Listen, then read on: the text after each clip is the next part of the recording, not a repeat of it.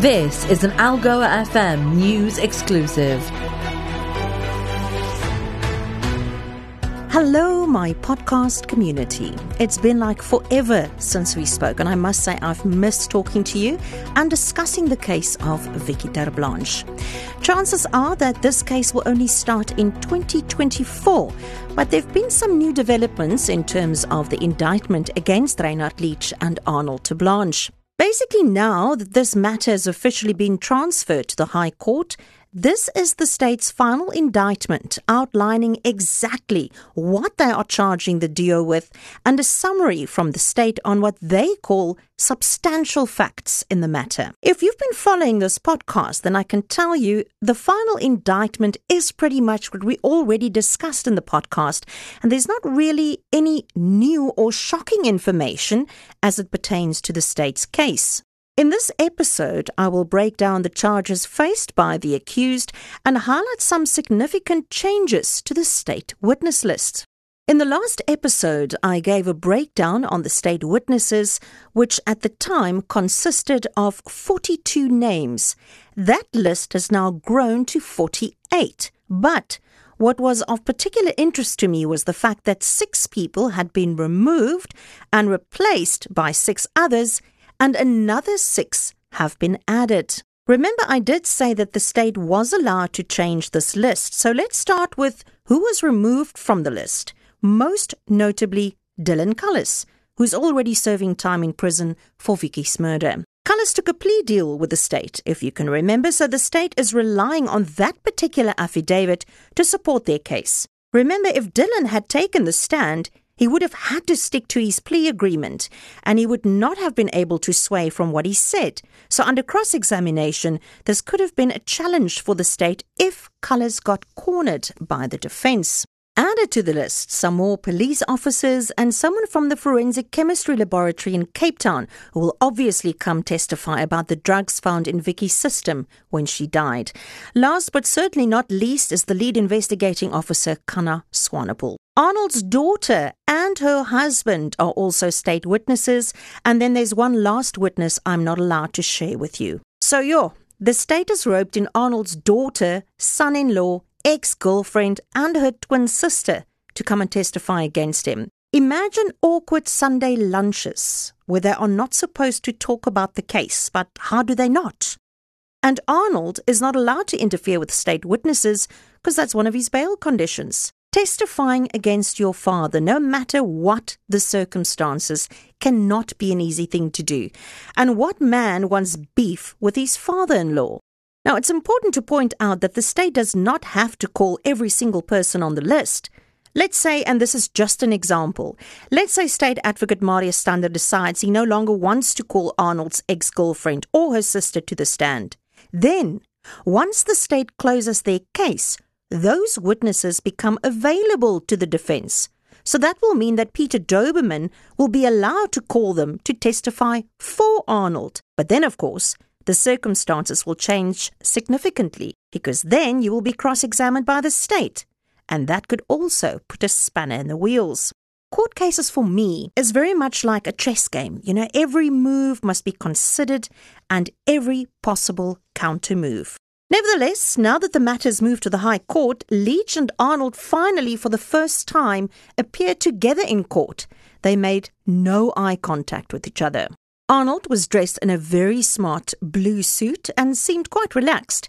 Leach appeared wearing the same shirt he wore during his very first court appearance, but it was interesting to note that Leach had picked up some weight, as the shirt was a lot tighter around his body than almost two years ago. Leach's father and aunt were also at court. His aunt travelled all the way from Bloemfontein to see him. Lovely people. My heart really went out to them. No matter what Leach allegedly did, he is still someone's son. Let's now have a look at what Leach and Terblanche are being charged with. Reinhard Leach is facing eight charges conspiracy to commit murder, murder, robbery, unlawful possession of a firearm, and unlawful possession of ammunition, as well as obstructing the course of justice, and two counts for the possession of drugs. The first drug charge relates to his arrest when police allegedly found five packets of dagga and one packet of tik in his vehicle. The second drug charge was when Leach was already in custody. He made an appearance in the magistrates' court in January of 2022 when police allegedly found a packet of tik on him. Now, although each charge has a minimum sentence attached to it, if found guilty, the bottom line is that the state wants a life sentence for Leach. Arnold now is facing five charges conspiracy to commit murder, murder, obstructing the course of justice, another charge of conspiracy to commit murder, and lastly, conspiracy to defeat the ends of justice. The first three charges relate to the death of Vicki. And remember, even though Arnold was not present at the murder scene, the state is charging him on the premise that he acted in a common purpose. Arnold's additional two charges stem from his time in St. Albans. That is conspiracy to commit murder for allegedly wanting to have his co-accused, Leach, Cullis, and de Ridder murdered, and then a charge of conspiracy to defeat the ends of justice.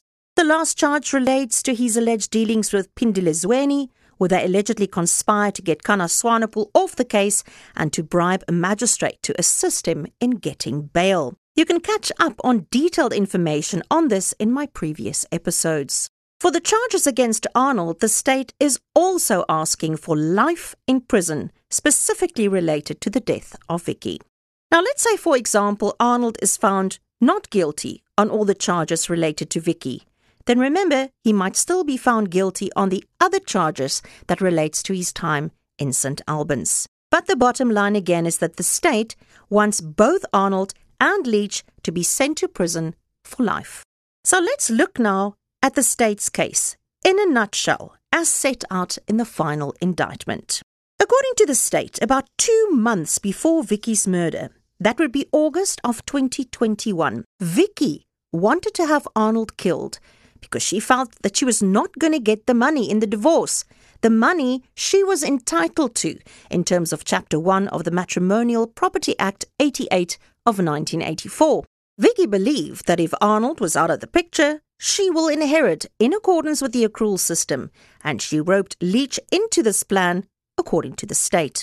Then, about a week before Vicki's murder, Leach realized that if they killed Arnold, Vicki would in fact not get any money, and he decided to switch his allegiance to Arnold.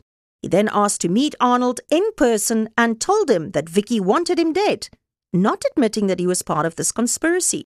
It was also at this meeting, according to the state, where Leach told Arnold about Vicki's constant drug use without disclosing the fact that he too was a drug addict. It was during this meeting Arnold and Leach agreed that he would ensure that Vicki continues using drugs so that her drug tests turn up positive, which would greatly assist in the custody battle for their minor son. And here they allegedly discussed that Vicki should ultimately be killed.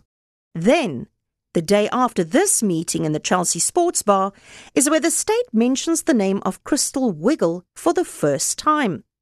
The state says Wiggle, Arnold's ex, started looking for accommodation for Leach because it was envisaged that he would soon need a place to stay. The state says Arnold and Leach communicated with SIM cards that were not RICA'd at this point, and they also argue that it was Arnold who paid the money for Leach to go and buy the drugs that were used to assist in Vicki's death. They also said it was Arnold who paid for a rental car to assist Leach to drive to Cape Town to get a gun to kill Vicki. Leach had the car for two days, but he never travelled to Cape Town. The co owner of the company this vehicle was rented from is also a state witness. Lastly, I wanted to talk about Vicki's body. We know that her body was lying in her home for at least a day. Can you imagine? For nearly 24 hours, her body was lying in the spare bedroom of her townhouse. Then Leach instructed Cullis and de Ridder to change her clothes as she had urinated herself when she died and then her body was shoved into the boot of the car. The state further argues that Leach and his co accused went go kart driving while the car was parked in a parking lot with Vicki's body still in the boot. Now it was almost 48 hours after the murder, and Vicky's body was still not disposed of. The state says Leach asked Arnold to use his rubber duck, but Arnold said no. Then they eventually got someone to dig a grave, but they told this guy it was for a dead animal. and he was paid for digging this grave. And this man is also a state witness. So, now you're up to date with the latest on this case, and going forward, I also want to use this platform to educate you on the law, how it works, because interesting things happen in court that is not always understood by the general public. So, my dedicated email address is still open for your comments and your questions, which I will gladly try and answer if I can. That address is journeytojustice at algoafm.coza. Until next time. That, that was an Algoa FM news exclusive.